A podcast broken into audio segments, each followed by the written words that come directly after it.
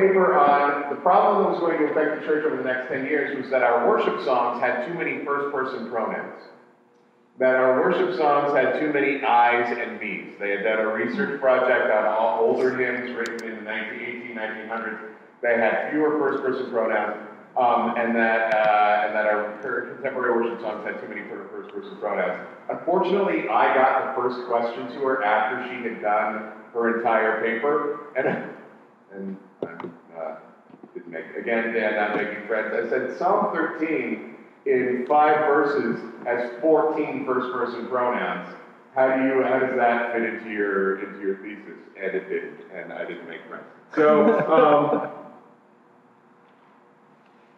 and that's an interesting thing because uh, that, that does actually lead into this sermon today because I'm talking about words. This is something that I care about. And and I have a history of sometimes uh, using words. I use words a lot, and because I use words a lot, I have a history of sometimes using words badly.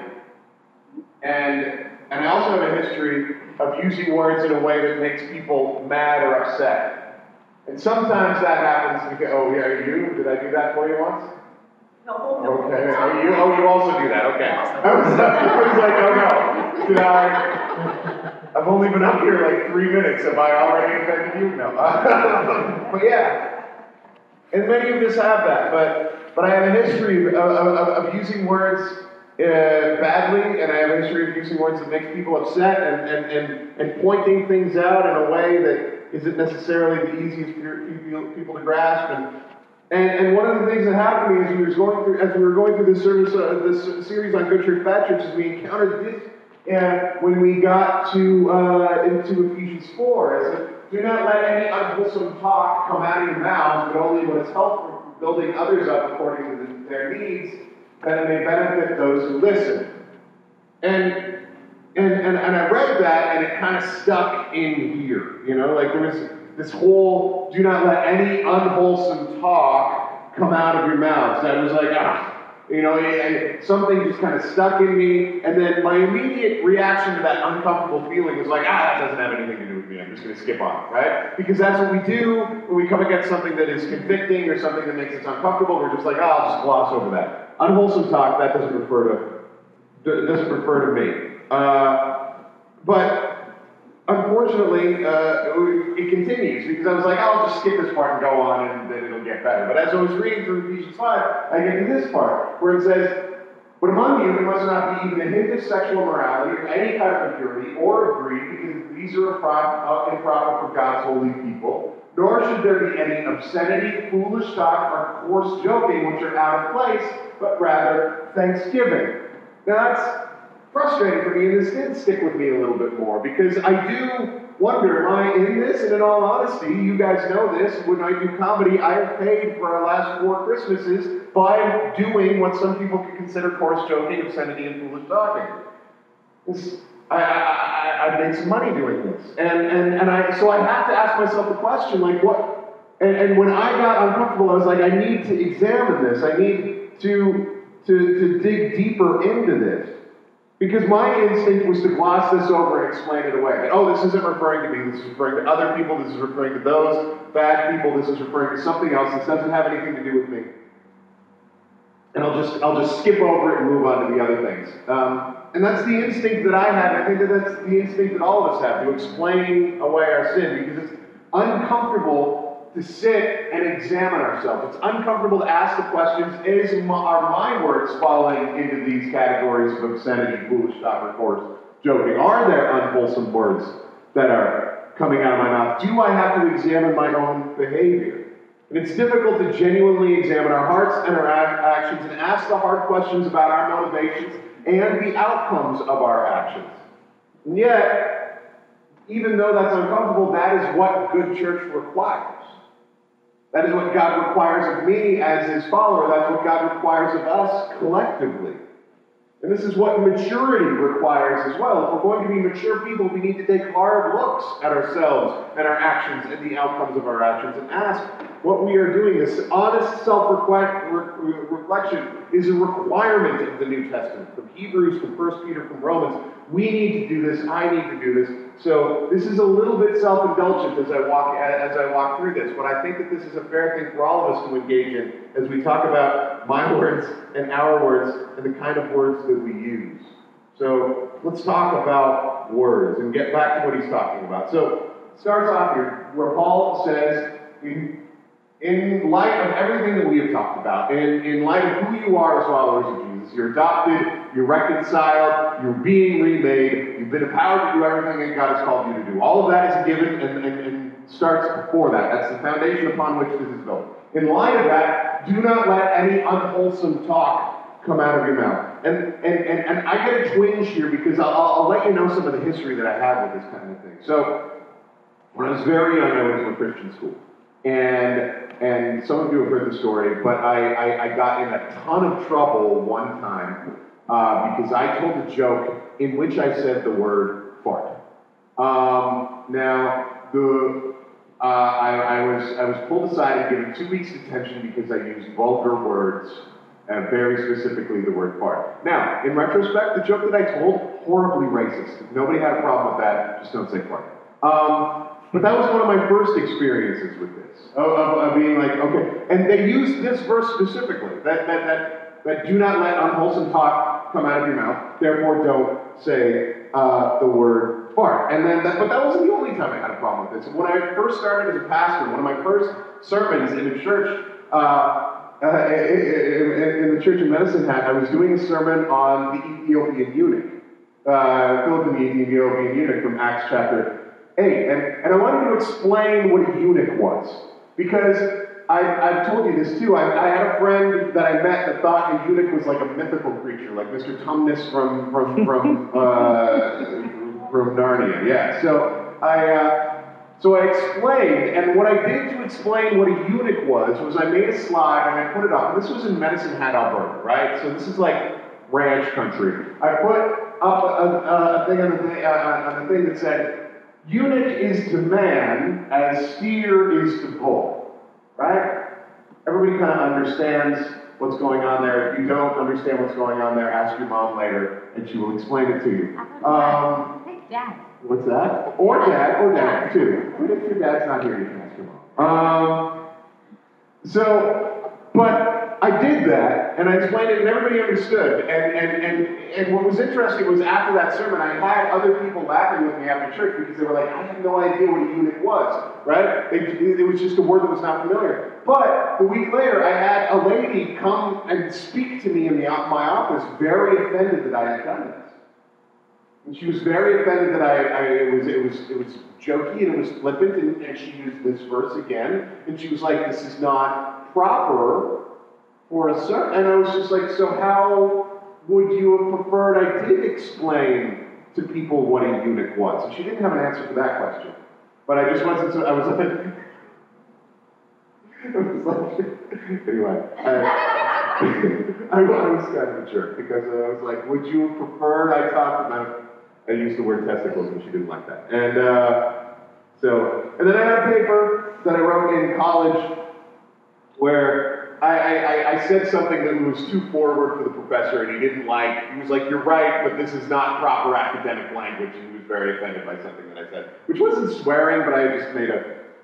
So I have a history of this, and this verse has been used at me a lot. So I need to get down to the basis of what are we talking about when we talk about unwholesome talk, right? Because I, I, seem to be not clear about it because I get attacked for this uh, a reasonable amount of time. So I think it, it's important for us to, to, to, to, look at the Greek. And what I discovered was that as I began to study this, is that unwholesome talk is really, I would argue, a bad translation. The, the, the literal words in, uh, in, in Hebrew are, are logos, sapros. Now, logos just means words, okay? And, and so we know that. But sapros is an interesting word because, because it just means rotten. And most of the time, when this is used in, in, uh, in extra biblical literature, it's used to describe fruit that is turned, something that is spoiled and gone bad. So I don't know why we use the term unwholesome talk when rotten words works just as well and is more poetic, right? It, so, and so I think it's bad translations, but one of the things that happens with bad translations is that bad translations lead to bad hermeneutics. And I think that that's one of the things, bad hermeneutics just meaning interpretations. Because people thought unwholesome words means the things that we're scared of in English bodily functions, crude things, words that are out of hand. Uh, that's not what Paul is talking about at all. Paul is talking about rotten words, words that that uh, and, it tells us that by what comes next. He's talking about rotten words. Do not let any rotten words come out of your mouth. But the opposite of rotten words, what are, what's the opposite of what rotten words? Right words, words that are helpful for building others up according to their needs, that it may benefit those who listen. What happens if you eat rotten fruit? What happens if you eat spoiled food? You get sick. You get sick, you feel bad, it's gross, and, and, and ultimately it will kill you. But, but the opposite of spoiled or rotten words are, is that you eat good food, you eat ripe food, you eat cooked food, and it, get, it gives you life and it gives you health, right? That's what we're talking about. We're due, so the question that we ought to be asking is not, are your words making me feel comfortable? Are your words referring to bodily functions? Are your words referring to something that we like or dislike? Are your words providing nourishment and strength? Do they build up or do they tear down? What is their impact? This is a very interesting thing because now it changes the whole locus of the words from, from what words have you chosen to what are those words doing in other people. And what I find interesting as a comedian, this is a little bit of, of, of inside baseball, but I think it's worthwhile. One of the things that people will talk about is that I believe in free speech, therefore I should be allowed to say whatever I want, and it doesn't matter the impact that it has on you. So if my words hurt you, that's your fault. Some people believe that. But for the followers of Jesus, that is not what we're allowed to do. We have to think about how our words impact other people.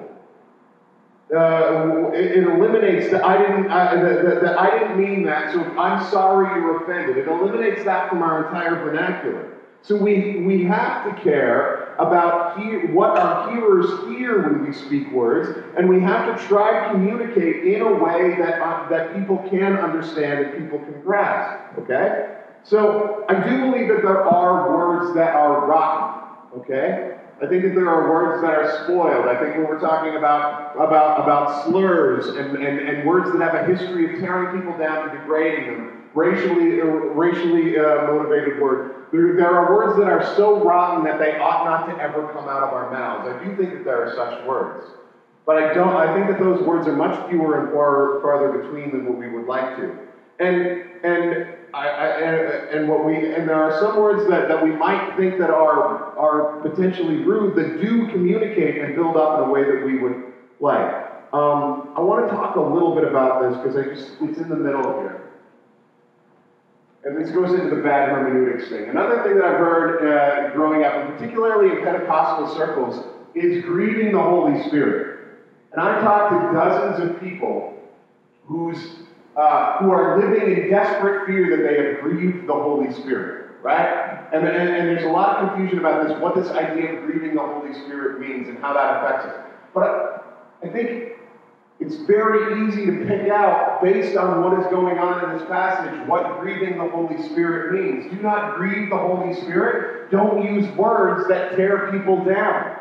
Don't use words that destroy other people. Don't let bitterness, rage, anger, brawling, and slander come out of you and interfere with the body of Christ and destroy the people around you. That's grieving the Holy Spirit not some weird supernatural thing that, that this boogeyman that we can lay over people, like, oh, are you grieving the Holy Spirit? It's telling us in the passage. Grieving, and the reason why I'm getting a little bit animated is because I've seen people who have been imprisoned, basically, by another person saying, oh, you better watch out that you're not grieving the Holy Spirit, using that as a motivation to try and control other people. The passage tells us grieving the Holy Spirit is using words that destroy other people, allowing bitterness, anger, slander to take root in you. That's not what we do, okay? So, we're t- so that's what grieving the Holy Spirit is using words that cut and destroy rather than edify and build. But the reality is, in the midst of this, words that edify and build, words that, that build others up according to their needs, those words are sometimes hard. Those words are not always soft and friendly and have nice, clean edges on them. Sometimes those words are rough, and we see that throughout Scripture. Jesus, when he was talking to the Pharisees, didn't use soft words with them. He called them whitewashed tombs, he called them blind guides. And Jesus was very almost tame in his language compared to the Old Testament. In the Old Testament, Ezekiel refers to the people of Israel as, as, as prostitutes and harlots. And he uses even harsher language where he says, where, where, where he talks about uh, they went to Egypt and, and, and pursued lovers whose genitals were like donkeys and whose emissions was like that of camels. Like it's as, as as graphic as you can imagine. That is what Ezekiel is talking about. Isaiah, when he refers to our, all of our righteousness as those filthy rags, the words that he is using in Hebrew refer to used menstrual cloths. It's as graphic as you can imagine. So it's not the graphicness of the words that makes them bad. Sometimes hard words are needed. But how do we justify that? Like, has Ezekiel and has Isaiah and has Jesus and has Paul who quoted that Isaiah passage. And when, and when Paul says that I wish that, when, he, when Paul is talking to the Galatians and he's referring to a group of people who are saying that everyone needs to get circumcised, and Paul says to them, I wish that they would go all the way and emasculate themselves, right? Is he and Ezekiel and Isaiah and Jesus falling into this and, and, and, allowing obscenity, foolish talk, and coarse joking to come out of their mouths. Because by the standards that I was raised with, and by the standards of the people that, that, that constantly came at me with that don't let unwholesome talk come out of your mouth, Paul and Jesus and Ezekiel and, and, and Isaiah would all have been breaking this rule. So what are we supposed to be doing when we get here? Because we do believe and this is what Paul says next. Among you there must not be the hint of sexual immorality or any kind of impurity or greed, because these are improper for God's holy people. Nor should there be any obscenity, foolish talk, or coarse joking. So what does this actually say? Because we had a bad translation last time, maybe we had have a bad translation this time. So we get to it, it's nor should there be any ahi, ahiskrotus, uh, morologia, or eutrapelia Okay, so first word there is, is, is, is, the one that I know the least, but ahistrotus. And the root of that is basically shameful. The root of that is, uh, and, and, and, it's used throughout Greek literature to talk about when you destroyed some, someone or disfigured their face. So it talks about um, uh, someone being attacked and having their face cut. It was disfigured, disfigured. That was the word that was used.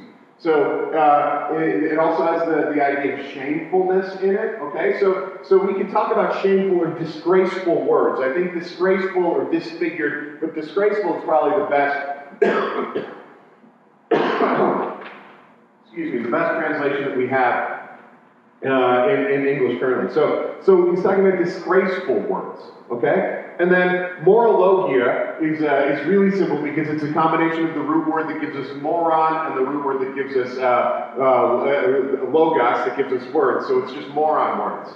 Foolish words is actually pretty good there. So, so don't let any moron words come out of your mouth. And then this last one is eutrapelia, which is interesting.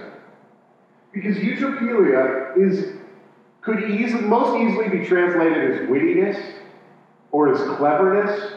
And it's interesting because in other, it's the only time it's used in Scripture, and in other ancient literatures, eutrapelia was lauded as a virtue. Aristotle had eutrapelia as one of the virtues, that, that it was an ability to use words in a way that was entertaining, in a way that was engaging, in a way that was winsome, in a way that was, uh, in, in, a, in, a, way, the ability to, to uh, gather a room and entertain them with your words. That was this eutrapelia, to, to speak pleasingly, pleasantly, and entertainingly. And it's interesting that, that Paul takes this thing and twists it and describes it as something that is unfit to come out of the mouths of Christians. So, now we're left with does Paul mean that we should never crack jokes amongst each other? that there's no room for wittiness amongst the people of God. I don't think that that's true because Jesus was really witty, and Paul just gets out of being witty and saying that people should emasculate themselves. And, and, and Isaiah has his, his, his, his menstrual rags joke, and Ezekiel has his other jokes. anyway, but what what ought we to do with these? How, what are we supposed to, why is that? It's not merely just coarse words. What, what, what, what is going on here? So, I'm going to leave eutrapelia the way it is when correctly translate it. So, so nor should there be any disgraceful or foolish words or eutrapelia. And what I'm going to think what, he, what Paul is getting at when he's talking about eutrapelia is something that I think that we've all heard of, but anyone who has kind of lived in an academic environment a little bit or or has lived, been at a group within a group of people who think that they're reasonably smart, there's a kind of cleverness that starts to seep in and a way of, of, of, talking about things that makes everything seem stupid and small. That any earnestness, any real joy, any, any true activity, that, that, that there's a way of just kind of subtly twisting it and tearing at it and start to, starting to break it down at the edges. This is, and this is what really started to convict me more, more than anything else, is that there's a way that we talk that is more about scoring points off of other people than it is about bringing joy to other people. That there's more about, uh, that, that, that, that, this wittiness starts to be more about raising your stature than it is lifting up the entire group of people. And we see this, that, that this creeping cynicism, it debases things. It makes everything foolish and cheap, and everything seems small and insignificant. It's a sneering cleverness that attempts to raise the speaker by lowering everything else. I think that this is what he's talking about when he's talking about eutrapelia. This, this cynicism that creeps in. And, and the cynicism that creeps in keeps us from genuinely being grateful. I can think of the cocktail parties that I've been at, or, or, or, or, the, or the comedy back rooms that I've sat in, where this creeping cynicism starts to creep in, and no one is grateful for anything in that situation. And I participated in that. I'm not eliminating myself from that. But there's no room for gratitude when we're all trying to score points off each other. There's no room for gratitude when we're all trying to raise our, our level slightly higher than, than either everybody who's in the room or, or, or even better, the person who's not in the room because score some points off them, where we can affirm our righteousness by degrading someone else's. It's not what we've been called to do with our words. Rather, that we've been taught, taught to be grateful. And we want to be really careful about this. Because this is in a context of a whole bunch of things. But amongst you, there not, must not be even the hint of sexual immorality or any kind of impurity or greed, because these are improper for God's holy people nor should there be, and I'm translating my way, disgraceful or foolish words or eutrapelia which are out of place, but rather thanksgiving. For this, you know, for this can be sure, no immoral, impure, or greedy person, such a person as an idolater, has any inheritance in, in the kingdom of Christ and of God. Let no one deceive you with empty words, for because of such things God's wrath comes on those who are disobedient. Therefore, do not be partners with them. This is the context which enables us to use words properly to make sure that there aren't empty words among us. Because I'm going to guarantee you, if someone is doing disgraceful things, we need to describe the disgraceful things that they are doing with disgraceful words. If someone is lying, cheating, stealing, oppressing others, we're going to use disgraceful words to describe it. When things are rotten, we use rotten words. We don't shrink back from using tough words to describe tough things. We don't shrink back from calling things what they are. And, and we've all seen bad churches that get twisted sideways because we've tolerated all kinds of, of racism and elitism because we didn't swear. You didn't say the rude words. Therefore, we're going to tolerate all kinds of passive aggressiveness, all kinds of manipulation, all kinds of, uh, uh, of elitism and separation, separation because you didn't swear and use these couple of improper words. And I want to and I want to reinforce as firmly as I possibly can something I believe with every fiber of my being. It's better to have your mouth filled with swear words and speak the truth than it is to lie cleanly. And we need to get that straight as a church. Not just us, but, but the entire evangelical church. We've had it twisted for way too long. Where we pushed people outside because their language wasn't what we wanted to be, and we tolerated people using empty words and lies among us. Better to swear and speak the truth than use clean words to spout lies. And this is why I've gotten into conflict with some other people, because I am different than your average evangelical sometimes, and we are different as parents, and I would much rather my children listen to rap music with swearing in it, which some of which I really enjoy, than listen to some of what is played on the Christian radio station. Because I believe that Kendrick Lamar, even though he uses rude words, is telling the truth. And I think some of the Bethel music worship songs that are on the Christian radio station are lying. And I would way rather my children listen to the truth and hard words than listen to lies that sound sweet. We need to make a choice as a church. We are not going to tolerate that. We're not going to tolerate people lying sweetly. That's why I love what El-P said on the last Run the Jewels album, where he talks about politicians and oppressors and corporate lobbyists who talk clean and then bomb hospitals. And he says, in opposition to that, I'm going to speak with fallacy when possible. I'd rather speak the truth. And this is something else that I need to explain for myself and I need to explain to you guys as well. What concerns the way that we use words is always affected by the audience that is hearing those words. So when Jesus said to the Pharisees, You whitewashed tombs, you blind guides, beware of the wrath that is to come. You could interpret that and say, Is Jesus actually going to convince everybody with that? Because those are hard words. Are the Pharisees' hearts actually going to be changed by that? We know from that that they weren't. So, what was Jesus doing in there?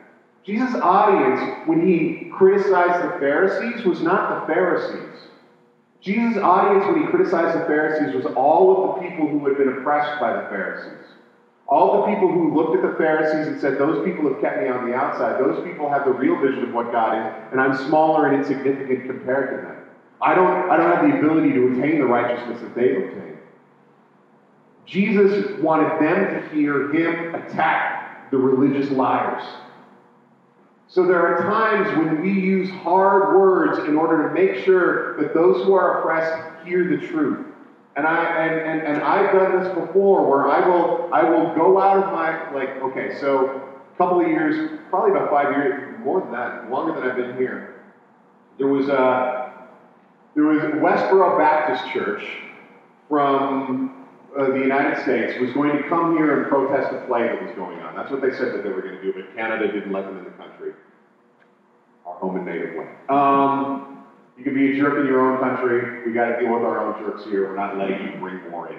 Um, but there was this counter protest that was uh, that arose amongst the LGBTQ community, and I went to that. Not because I'm a part of the LGBTQ community. I'm not you know, and, and, and a lot of them would kind of dislike some of the ideas that I hold because I'm relatively traditional in some ways. But I think that people are humans who should be allowed to exist. You know, and I think that the world doesn't operate. So I went to that counter protest. Not because I thought that Westboro Baptist Church was going to change their minds about the, the gospel, but they need to see that, that, that, that somebody is going to yell at them too. That somebody who believes in Jesus is going to say, You're lying about this in the LGBTQ community, and I felt I needed to stand on the side of the LGBT community at that point and say, they're lying about the gospel. I'm not saying that Jesus says everything's all right, but they're lying, and God doesn't hate you. And you don't get to lie about the gospel in my city without me showing up and telling you that you're wrong. And I'm sorry if that takes unwholesome words, if that takes words that are rough, if that takes words that are that are, are harder than people would like them to be, we gotta be okay with that. Now, I'm not saying I've always done this right. I've messed it up a lot. And the nature of feeling called to walk a line on words means that sometimes you're going to fall over it. And I hope that um, when I have fallen over that, that I, uh, I repent quickly and easily and that uh, and that uh, and, and, and, that I genuinely care about the way that our, our, our words affect people. But we need to ask ourselves the question, and, and, and, and we need to, to, to, to ask ourselves the question what are our words for? Are our words building up ourselves and those around us? Are our words showing gratitude or showing, are, are our words showing our intolerance and our inability to stomach unrighteousness and greed and immorality and the things that are destroying us and the people around us? Or are our words telling people the truth? Are our words building up those around us? Are our words betraying what is truly in our hearts. Because the reality is, whether we like it or not, our words are a way that we give life and that we give death. Those are the options that we have. And we can either participate, and we can't let fear of words and the manipulation of us intimidate us from telling the truth. But we need to allow all of the words that exist to come into us and allow us to, and, and, and trust that God will help us to use them well to tell the truth. And that is what is most important here. The words that we choose to use to tell the truth are less important than just telling the truth. Well, obviously, there's words that are appropriate and inappropriate. You know, and, and there's words that we use in polite company, and there's words that we don't use in polite company. And I think that that's, and we're all sophisticated enough to understand that. But what Paul is talking here isn't a list of seven words that you can't say on television. What Paul is talking about is, is lies that enter into our hearts and destroy us and destroy the people around us. And we need to be adamant that we are not going to allow that to happen. And we need to be adamant that we are going to tell the truth. And not just tell the truth, but tell the truth in a way that the world can understand. Because I got to be honest with you, I've been with a lot of people that are outside evangelical subculture. And sometimes the only way that they've understood the good news that we have to tell is when you throw in a word that is a little bit foul, that is a little bit inappropriate for our context. That's okay. To make sure that people can understand what we're talking about, rather than some falsified language that holds us up and separates other people from the love of God. Let's pray. God.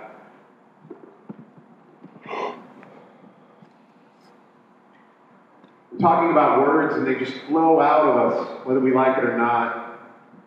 And we know that the best thing that we can do in words is to just use less of them. That there is a wisdom in silence.